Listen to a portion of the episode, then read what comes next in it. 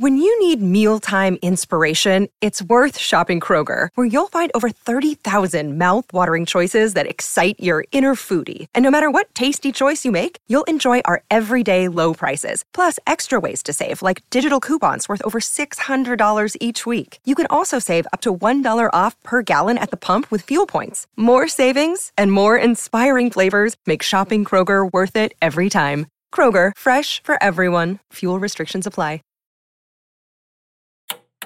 Mistrustful.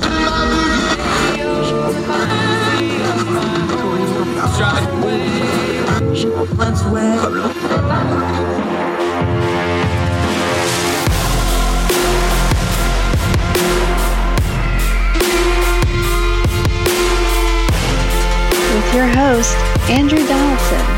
This is Heard Tell. Let's talk about how not to talk about certain issues. We're going to go over to the UK, but this happens in America too. I suspect it happens in other countries. Um, the way you say things, ask anybody, ask your children, ask your significant other.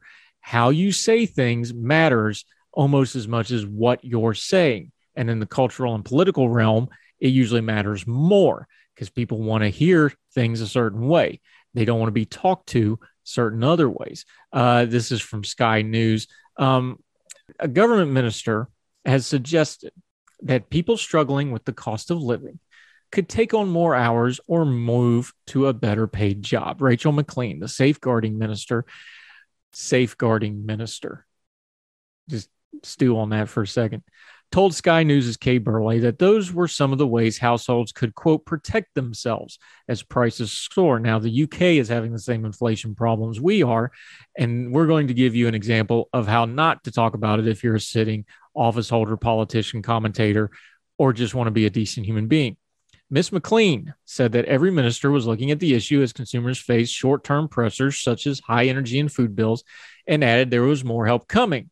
So far, so good. And then it all went so terribly, terribly wrong.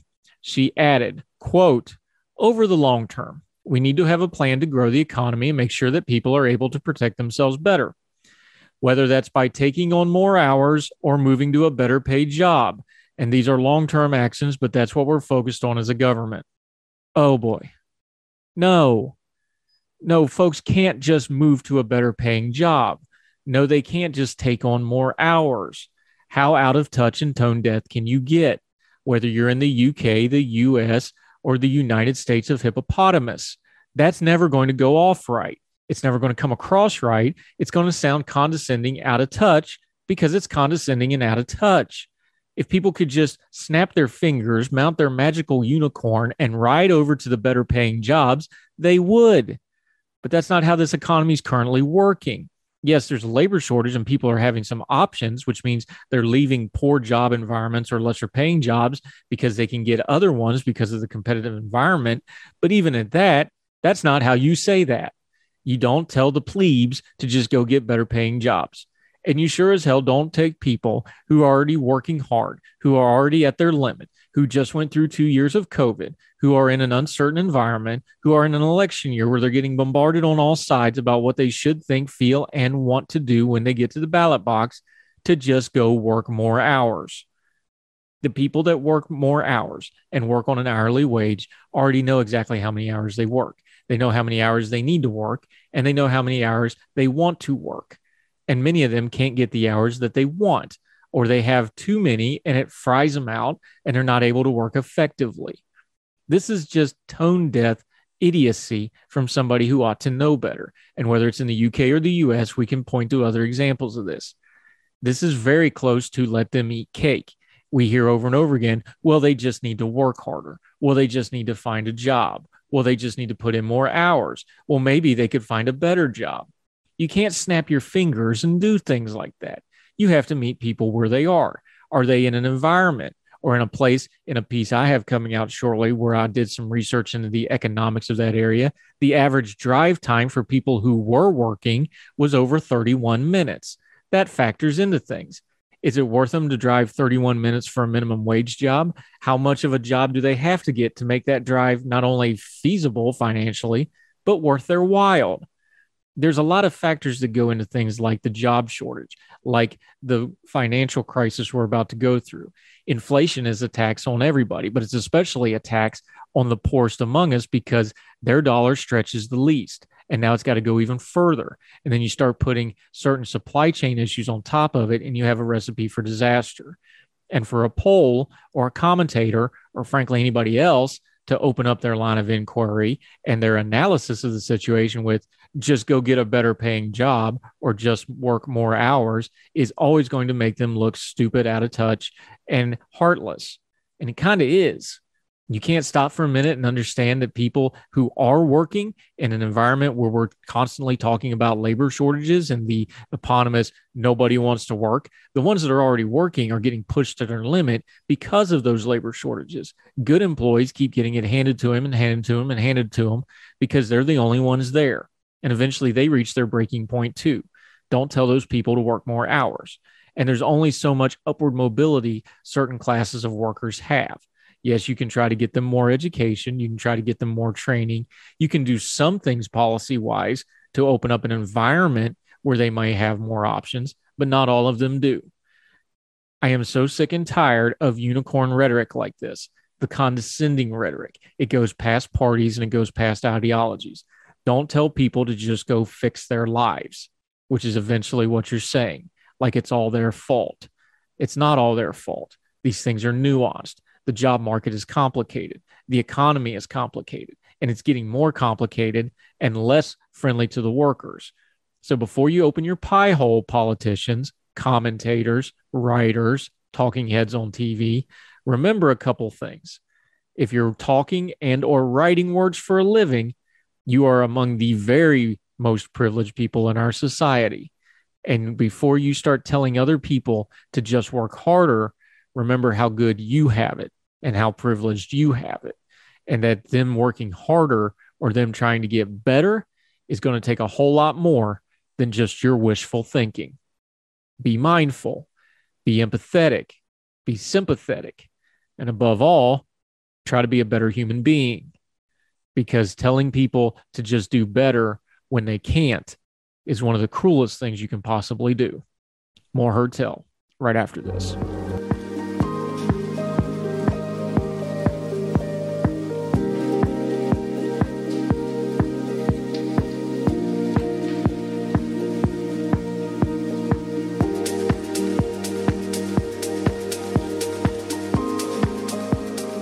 Back to Heard Tell. He is back.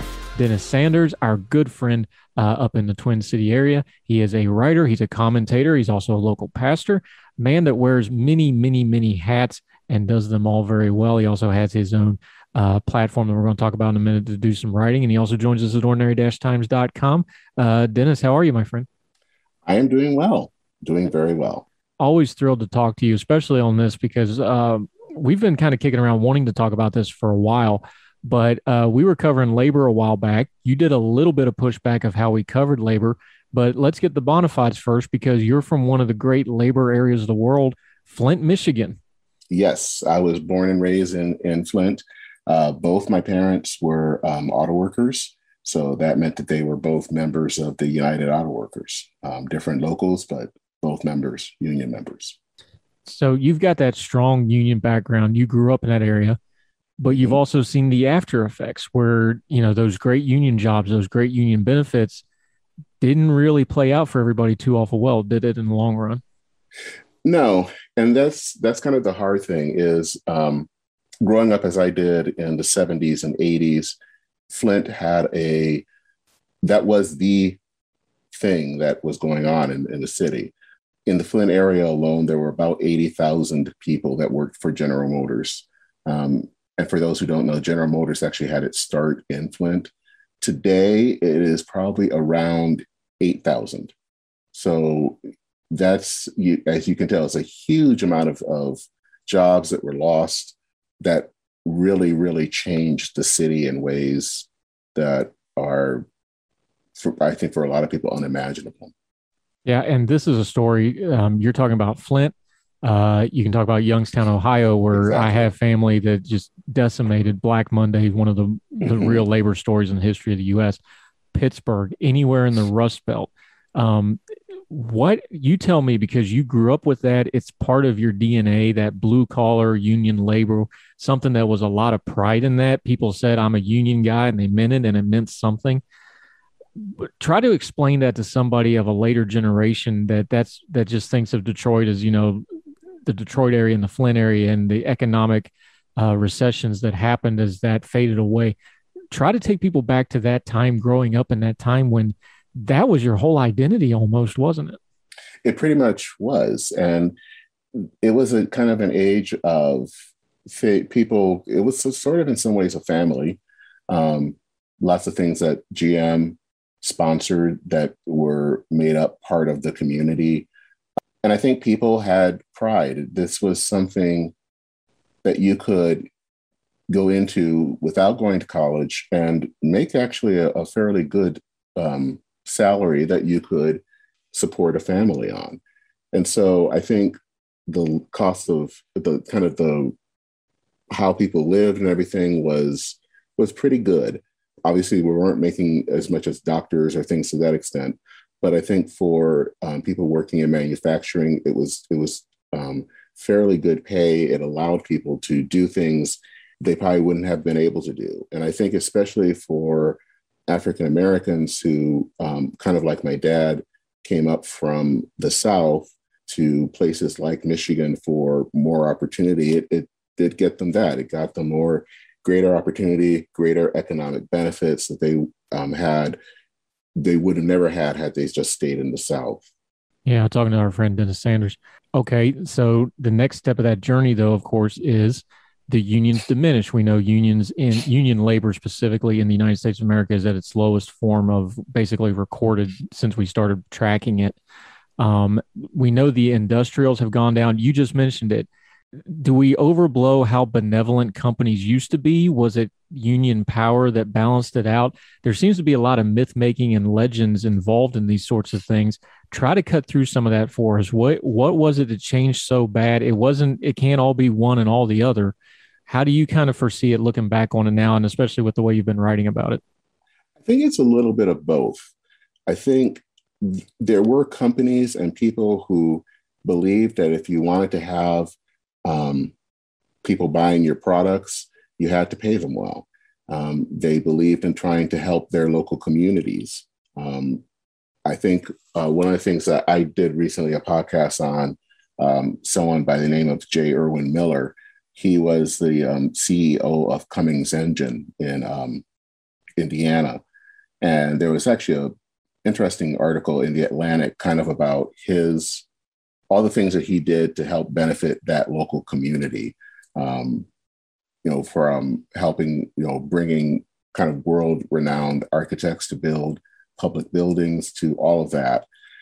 But it was also unions as well that um, it's kind of that unions were pushing for for better wages, um, for safer working conditions, um, just things to that extent that they were pushing for. Whether and that sometimes meant going on strike um, to do that. Uh, one of the things that was um, really a part of Flint lore and part of labor lore is the 1936-37 sit-down strike um, in Flint uh, where several of the factories they basically literally stopped um, and sat down. And this was simply for that at that time to getting labor recognition.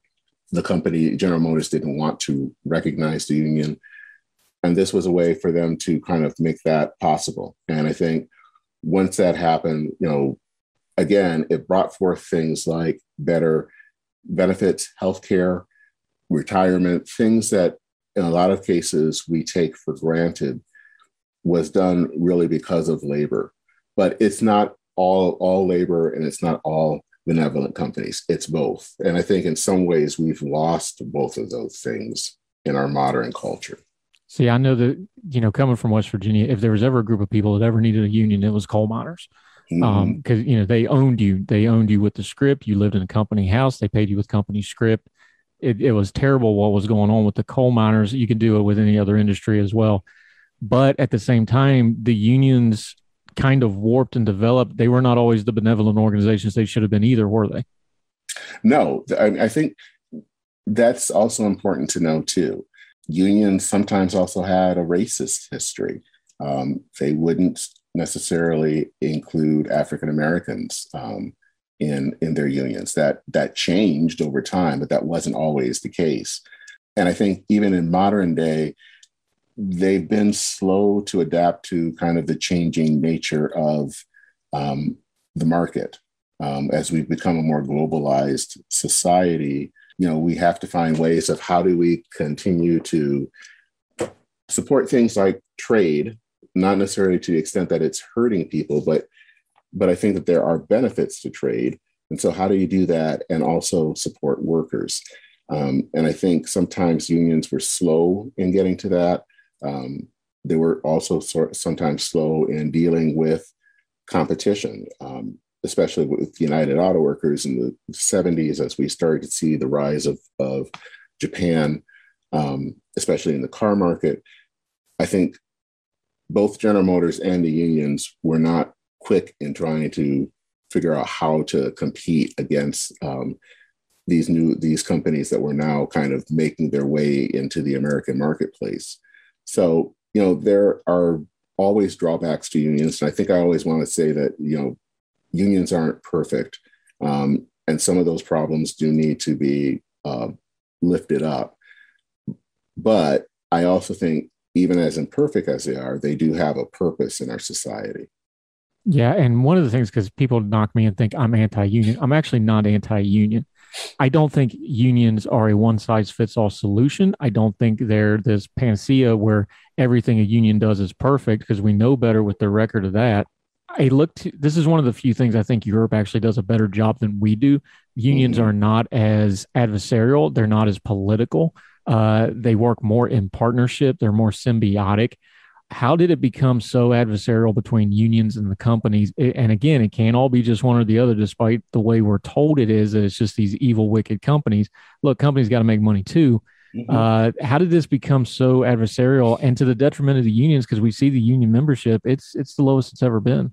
That's a good of good question. I don't have a great answer to that, except that I think sometimes just in American society, we tend to be more adversarial um, as a in our nature, um, as opposed to kind of in, in Europe. I think sometimes some some of the different um, ways that our different societies came out of out of that. You know, my guess is especially in Europe, um, it, well, in the United States, we have not really had a history of strong uh, socialist parties for for one um, thing, whereas there has been a strong case of that. So part of adversarial relationship probably was shown more in the voting booth than it was in actually the workplace. In um, as it is here, it's not as much shown in the work on the voting booth, so it showed itself in the workplace. Um, so I think that's kind of where the difference is. Um, at least it, it, kind of like a guess from what I can observe. Um, but I think that that's something that probably needs to change. I, think that the adversarial approach doesn't, that might have worked in the 1930s and 40s um, when this was a new thing and part and companies weren't as amenable. But I think that we're in a different age now. And so I think that um, unions have to change with that and um, maybe look at what Europe is doing or to think about. I, I know that I believe it's um, Oren Cass, who works with um, American Compass, which is a conservative uh, think tank that um, tends to be more pro labor, but thinks that we should have something that maybe is instead of working with one company, that it's uh, the union is more based on a different industries. Um, that makes it a little bit less um, confrontational, but more kind of working together. Um, so I think that there there is definitely room and necessity for unions to change with the times. Just because they exist doesn't mean that the way that they struck are structured now is the way that they should always be structured. Yeah, the old uh, they call it the the working guild or the trade guild model. Mm-hmm, uh, exactly. We're talking to our friend Dennis Sanders. We're going to continue with him after the break. Uh, we're going to continue to talk about labor, union, and otherwise, and also he's got a great example of how labor and things change with Kmart and Sears a lot, and the downfall of it, except in one place where it's still thriving. We'll talk about that when we come back. Our friend Dennis Sanders on Heard Tell right after this.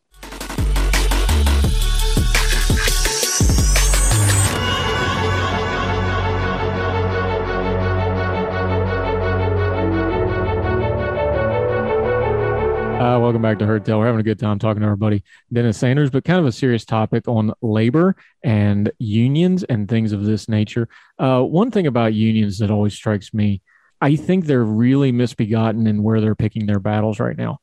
Uh, organized labor, especially big labor, they are all in on going against the gig economy, the uh, secondary economy, whatever you want to call it. Why do you want to alienate?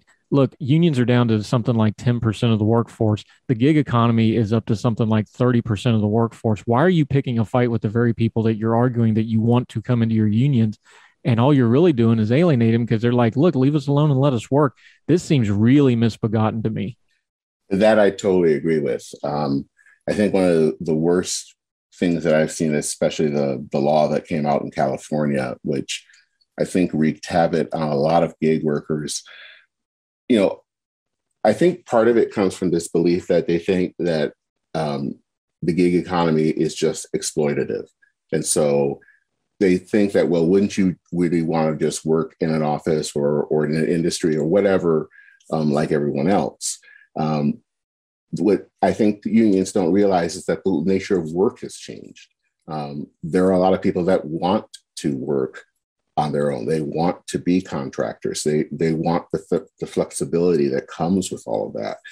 And so coming in with a law that basically messes messes all of this up isn't helpful, and it really just makes uh, makes more enemies against unions than um, what is necessary. I mean, if unions want to be of help in this changed economy, then what they should be about is trying to create guilds or things to that extent that would help people who who do go into the gig economy instead of trying to basically mess up what they want to do, which is to work independently um, to, and to call their own hours. Yeah, here's where I depart from some of our labor and labor friendly brethren. I think you absolutely have a right to start a union. I've been a supervisor in a company that was non-union. We had it hanging on the walls. I've had I've I've facilitated the meetings for union reps to come into the non-union rep. We set them up in a break room. There's very specific rules how you have to handle those things. I, I've done all that. I've I've interacted with them. I know how those things work. My thing is, you absolutely have a right to have a union. But that also means you should absolutely have a right to not have to go through a union to make your livelihood. And that just seems to be the disconnect with some of the big labor folks and, and people that I know that are genuinely pro worker and they really believe that that's the best thing to do. If you're just changing one tyranny of a company to the tyranny of a union, and especially if you have a union that also has the backing of the federal government, which all too often is the case nowadays, that's there's no way you can convince me that that's pro worker because if the union has the backing of the government and you don't have a choice to be in the union or not, where's a worker go then? Yeah, and I agree. One, one of the things I remember growing up that I can just remember, even as a kid, I didn't like this is um, the whole concept of a, I think they would call it a closed shop, where basically if you took a job, you are automatically part of the union. And there was a part of me that was bothered by that because you didn't have a choice of whether you wanted to be in the union or not. And I, I get what they're trying to get at with um, collective bargaining and all of that, but you've taken that person's choice of what they want to do out of their hands and just made them and has forced them to do something that they don't want to do. And I think you know that's kind of related to what's going on with the gig gig workers is this belief that unions are good, so everyone should should can benefit, and realizing that there is also choice in this. People don't have to join a union. Um, unions are voluntary organizations, and even in spite of all the good I think that they do do, and they do a lot but it's good, they're voluntary, and people shouldn't be forced to be part of one if they don't want to be part of one. And I think that's okay. That's part of to me, that's part of what it is to be an American. It's a sense of choice of what we want to do. It's part of what's killing the unions too. That the uh, yeah. union was always supposed to be the voice of the worker. Well, everybody's got a voice now because they all have social media accounts. Like they can Google what their company's doing. They don't need their union rep to explain stock options to them. They all has as technology just kind of made part of what the traditional union was obsolete. They've made part of it. I don't think they've made all of it. Uh, um, and I think this is maybe where the initial pushback came when um, when I wrote to you a while back, is the belief that because um, we have a more um, I don't know atomized society, um, social media, things that allow us to speak up, we tend to think that we have more power than we used to. And I think that there, there in some cases that's true, but in other cases it's not. You may not have the power to say, I would like to have better benefits or to deal with better healthcare. So there are some areas in some industries, not every industry, your one voice doesn't always um, carry when you're up against a management. And so that, that that's where you would see a need for a union to kind of be that voice. Where I think the I think the the, the caveat is you have to want to be to have them be your voice. They can't just come in and be your voice. Um, that I think is wrong because that turns people off. People don't want to have something being done for them. And in some cases, they don't want necessarily a one size fits all thing. Um, so unions are still necessary. But in this day and age, in the age of social media, in the age where of a gig worker, it's not going to operate like it did in 1968. Um, we're not that economy. And that's, I think, part of the problem of why unions aren't doing as well is because they haven't necessarily always changed with the times.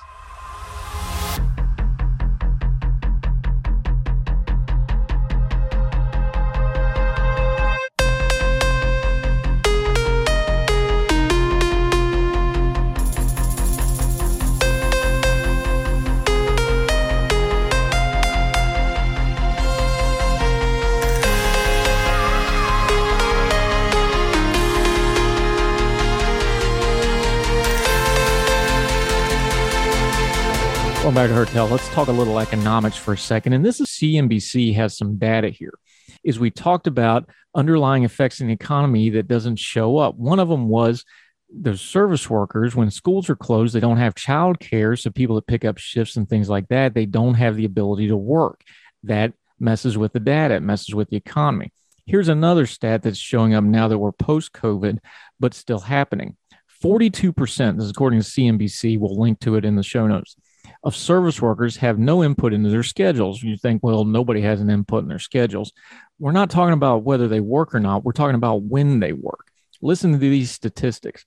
There were more than 15 million people working in retail services in May, according to the Bureau of Labor and Statistics. When it comes to precarious schedules, though, workers in these fields experienced an array of offenses. In the fall of 2021, for example, workers reported the following. This is a survey. 64% of workers received less than two weeks' notice of their forthcoming work schedule. 57% experienced shift time changes, including having one day or less notice of these changes. 36% were scheduled a closing shift with an opening shift the following day. And 42% of workers had no input at all into the timing of their work schedules. Now, you might be rolling your eyes a little bit and going, well, what does that matter? Well, it matters a lot. When you're talking about 15 million people, who can't schedule more than a day or two ahead of time. And you start thinking about things like childcare. You start thinking about things like school. You start thinking about their own contributions to the economy when they might do their own shopping or their own travel or their own whatever else. These are economic factors that we don't think of because they're more on the cultural side of like, oh, well, I don't know how often I'm working.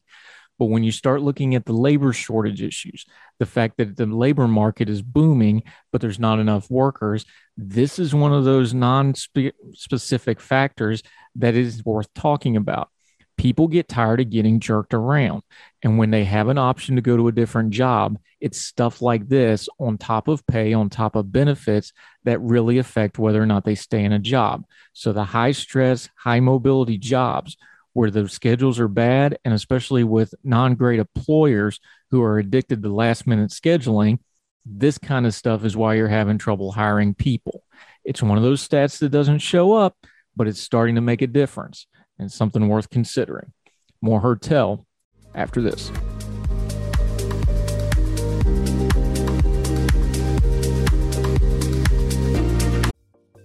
Folks, if you've listened to the Heard Tell program, you've heard our friend Gabriella Hoffman, but you need to make sure you're checking out Her podcast, District of Conservation. It's a podcast exploring the nuances of true conservation efforts from DC and beyond. From topic discussions to exclusive interviews with conservation and energy newsmakers, Gabriella keeps listeners appraised of the latest news stories while elevating important voices. Listen to District of Conservation on Apple Podcast or wherever podcasts are played.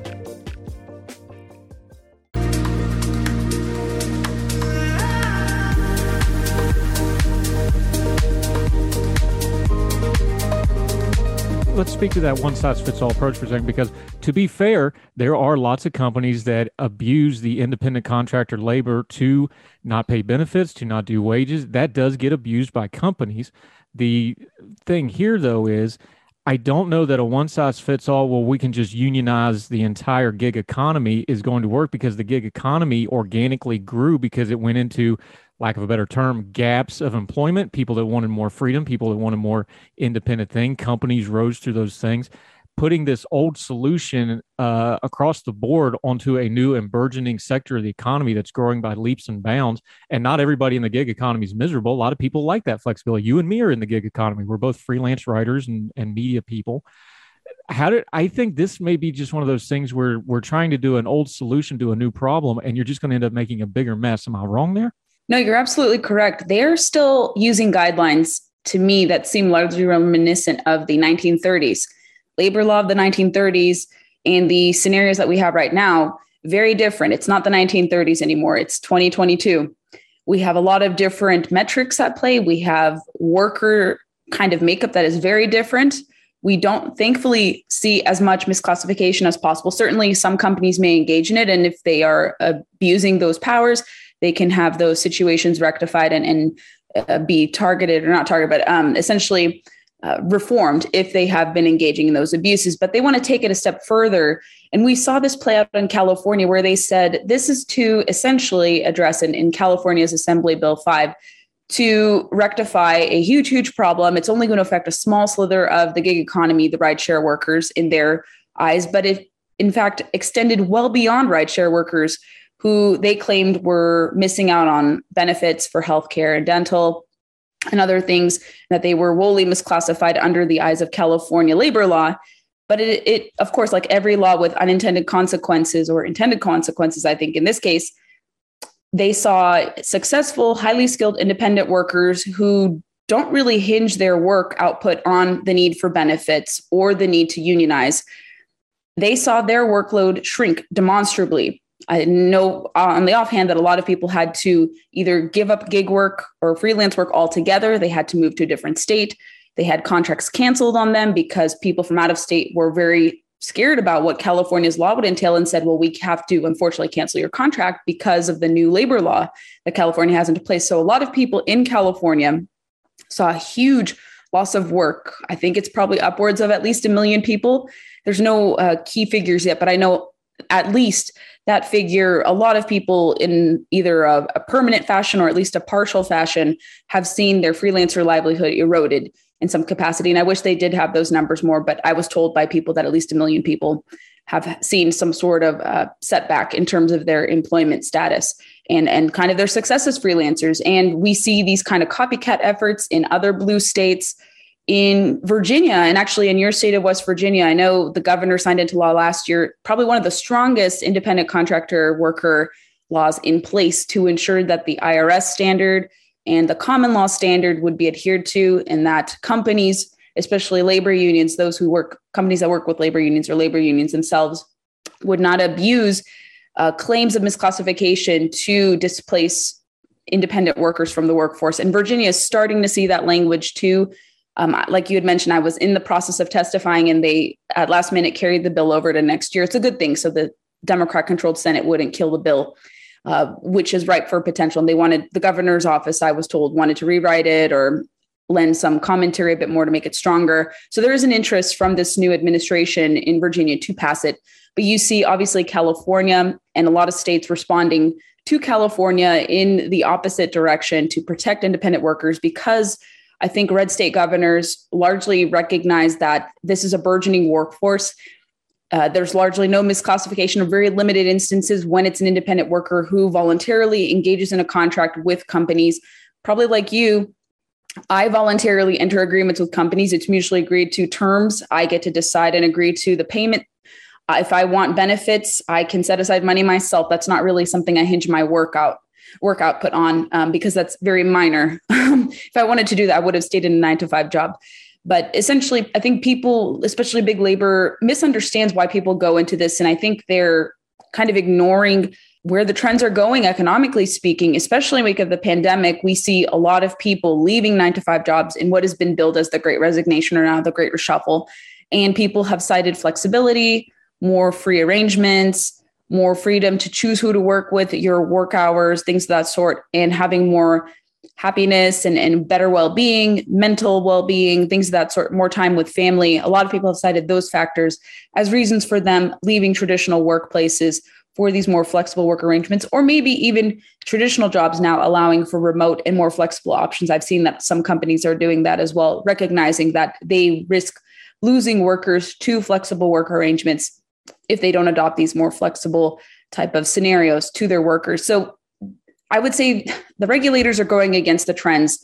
They're failing to see that the regulatory framework of the 1930s does not apply to the regulatory framework of today.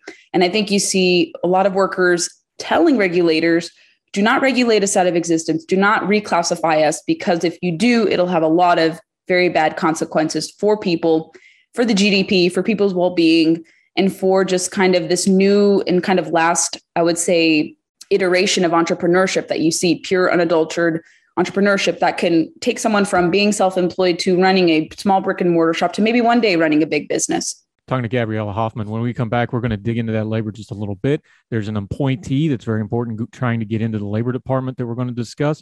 Uh, also, talk about something not labor related. Uh, she's got a little bit of conservation work she's been doing. Talk about that to finish up. We'll be back with Gabriella Hoffman of Young Voices right after this on Heard Tell.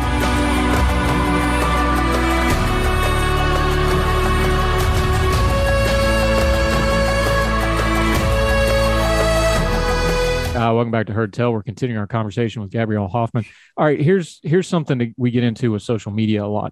Um, people want to equate, especially people that don't want to argue in good faith, that well, if you're against unions, you're against labor and you're against workers. I'm not against union. You'd mentioned it. I'm from West Virginia. Look, if anybody ever needed a union, it was the coal miners. And talk about the 30s, even before that, Blair Mountain back in the teens and 20s. Um, it's not that I'm against the unions. I'm against the current attenuation of big labor unions in America as they exist now, where they have the kind of antiquated model like you talked about, and it becomes a power structure. And now that you have a power structure like that, that is combining with the force of the federal government to give them what they want. My fear is these labor unions, and I think we have some data to back this up. When you talk about something like the gig economy, you're going to be trading one poor taskmaster for a new taskmaster that's even got less ability to fight against it. Yeah, it, with the discussion about enhancing big labor, so you've probably heard about the Protecting the Right to Organize Act, which is kind of the federal companion to California's AB5. And this would be a complete restructuring of employment law, labor law as we know it. And I think a lot of us argue that it would take us back to the 1930s. And again, it doesn't match kind of the standards of where labor law and where labor trends are going. And the PRO Act, in addition to kind of reclassifying, or in their words, misclassifying, addressing misclassification concerns of workers, they would essentially repeal right to work. So states wouldn't be able to operate. I think there are 27 states right now in the country, West Virginia and Virginia being one of them, that uh, allow their workers to not have to join a union as a prerequisite for employment. So they would essentially make it so you repeal right to work and to have your employment hinge on union membership. Additionally, uh, you would give greater oversight to labor unions under the PRO Act if it were to pass. That would essentially make it so union bosses would essentially dictate the affairs of employer employee relations. So an employer will essentially have to give worker information to these union bosses who are now intermediaries in businesses if this hypothetical situation were to play out. And we don't know exactly what information they would obtain. Would they obtain a worker's social security number, their birth date, home address, bank account statements? Essentially, how much power are we giving them and how much private information are they going to be able to have at their disposal? So, a lot of critics of the PRO Act have said there's a lot of privacy concerns, especially giving labor unions more emboldened power to carry out these actions. So there's privacy concerns, there's obviously free association concerns, Um, and essentially, the unions would gain or seek to gain or potentially even become like $3 billion richer. And they're a pretty influential, financially wealthy uh, welfare organization. That's how they're classified, I guess, in the nonprofit space. And they would essentially become more wealthier, all the while disempowering a workforce that's about three times as larger as them. So this would give unions unchecked power. You wouldn't be able to contest a case against them. You wouldn't be able to withdraw yourself from a union. They would make it extremely hard for you to not have your work be conditional on union membership. So everything would be at the behest of unions, and you wouldn't be able to prove otherwise, or you wouldn't be able to identify otherwise. Even if you're self employed, they want everyone, I hate to say it, to return back to a traditional job, a nine to five job, even though people are willingly and voluntarily leaving nine to five jobs. You can't force people back into those arrangements. And we saw the pandemic actually give license to the fact that you can go away from a traditional job and you don't need a union. And you probably have seen the headlines where even though there was often discussions about different companies allowing their workers to organize or different worker organization efforts, efforts to collectively bargain in Starbucks and other different conglomerates, we saw a shrinking of the union workforce in this country over a year. It went from 10.8% of the workforce to 10.3%, despite the big media push, despite big labor supposedly being more emboldened despite uh, a lot of the puff pieces and the positive stories about this is people have a positive view of unions but for some reason the the union workforce is shrinking and there's a disconnect between the argument because how could such glowing raving reviews of these entities which if you look at the polling they're actually more mixed and if you look at kind of more bipartisan polling not polls conducted by labor unions it's actually more mixed or kind of in the negative for labor unions. People don't want to change what currently already exists, including Democrats who may be supportive of big labor aims. And you see a lot of independents and, of course, Republicans say that unions shouldn't be given more power. And this is evidenced through a Forbes tape poll that was released last June about the PRO Act. And you actually saw pretty bipartisan widespread support about opposing different tenets the right to work, revoking component, the ABC test implementation, and giving unions more access to private information. And so that carries over to uh, the nominee who we were kind of alluding to earlier, David Weil, who wants to return back to his wage and hour division administrator role. And he would like to implement aspects of the PRO Act, especially this ABC test when it comes to worker classification efforts. He also has a bone to pick with the freelance economy in the greater scheme of things. He calls this the fissured workplace. He sees it in a very negative light. So he's not a friend, and I don't think he'd be a fair arbiter of labor law with respect to this. I think he would create law and regulation that would make it harder for people to independently work and also for franchises and franchisees to operate as well. He has had a bone to pick with franchisees as well. Um, and he also had uh, kind of the gumption to extend the overtime pay rule under the Obama administration, and the courts put him in check so he wants to kind of play around with those three things as well. So a lot of people in the independent workforce, whether they're independent contractors or they're franchisees or franchise business owners, they'll have to be very concerned about his potential return to the Department of Labor again if he were to be confirmed. But right now, I haven't seen any indication that his confirmation will move through to a full Senate vote yet. I think Senator Joe Manchin has expressed concerns with him privately and I'm not sure about the two Arizona senators and Mark Warner, but there has been some opposition to him on a bipartisan basis as well. But those are kind of the the two things that people should be aware about. Yeah, but when it comes to him, we're talking to Gabriella Hoffman about labor issues. When it comes to him, even if he's not confirmed, this goes to what you're talking about about how power works when we're dealing with labor and how the government and big unions and the workforce and workers themselves all meet because most people probably have never heard of the wage and hour division of the Department of Labor, but it's these kind of bureaucratic administrative postings. They're appointed positions, so they have to go through a review. Theoretically, that's through our representatives, but let's not get into all that right at the moment. Uh, that that's a position that has immense power when you start talking about things like the gig economy, doesn't it? So just explain for a second, though, this is this is really important that it sounds kind of like oh well this is just a government posting no this really really matters if you're trying to be an uber driver or if you're trying to work for amazon as a third party carrier or pick whatever you want freelance writing whatever the case may be yeah if he were to return back to the agency especially with his animus towards it I think that presents a huge conflict of interest. You're supposed to be a neutral arbiter. If you're presiding over lawmaking or rulemaking in this capacity, you should have someone who's more fair to it, who hasn't written against the gig economy or called for its uh, its its a quashing.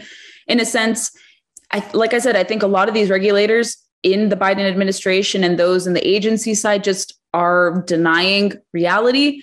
Like I said, they have a huge disconnect between the workforce and kind of special interests or kind of the the concerns that they're hearing. They still kind of view labor law in the lens of the 1930s they think that there's bad workplaces things are dirty people, workers are dying and that there has to be a huge remedy a big sweeping remedy to these problems. But they're taking maybe uh, some case studies and certainly there are some concerns i know people have heard about amazon i I've, I've seen about some of the worker conditions there I can't really weigh in on it because I don't know exactly if it's true or not. But I know a lot of people, even some on the right, have said, well, Amazon kind of exploits their workers and does this. And then you hear other people who say, well, maybe this is a mischaracterization.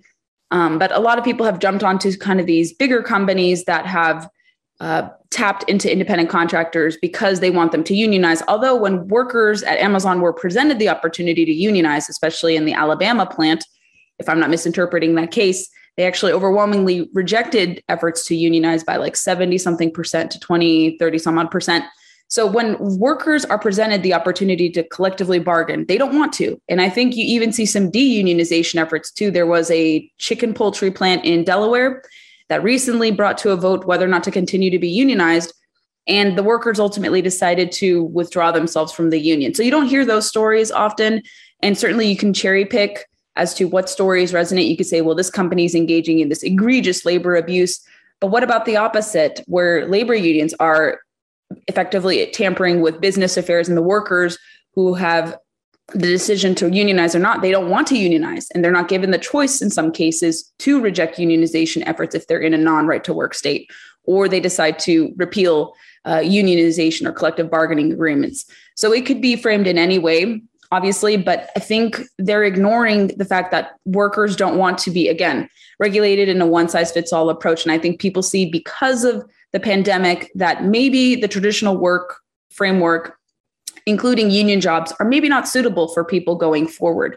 And I think what people fail to understand is yes, while we may have some, I have personal gripes with labor unions, I think they have exceeded their power. Uh, they're not really representative of all workers in right to work states, they can exist. We see here in Virginia with powerful teachers unions, even though we're a right to work state, they're able to exercise muscle and prevent certain policies from going into place. It doesn't mean they can't exist. It just means that uh, you have to allow for people to to not want to unionize if they don't want to. And we want to have coexistence. I don't think they want to have coexistence with us. And that's probably a sinister look into the issue, but we can have coexistence. I don't think they're open to having coexistence with us because they view us as competition. All the music on Heard Tell is provided under a creative content license from monstercat.com.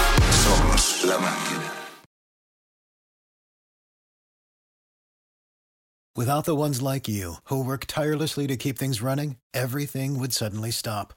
Hospitals, factories, schools, and power plants, they all depend on you. No matter the weather, emergency, or time of day, you're the ones who get it done. At Grainger, we're here for you with professional grade industrial supplies, count on real time product availability and fast delivery. Call clickgrainger.com or just stop by. Grainger for the ones who get it done.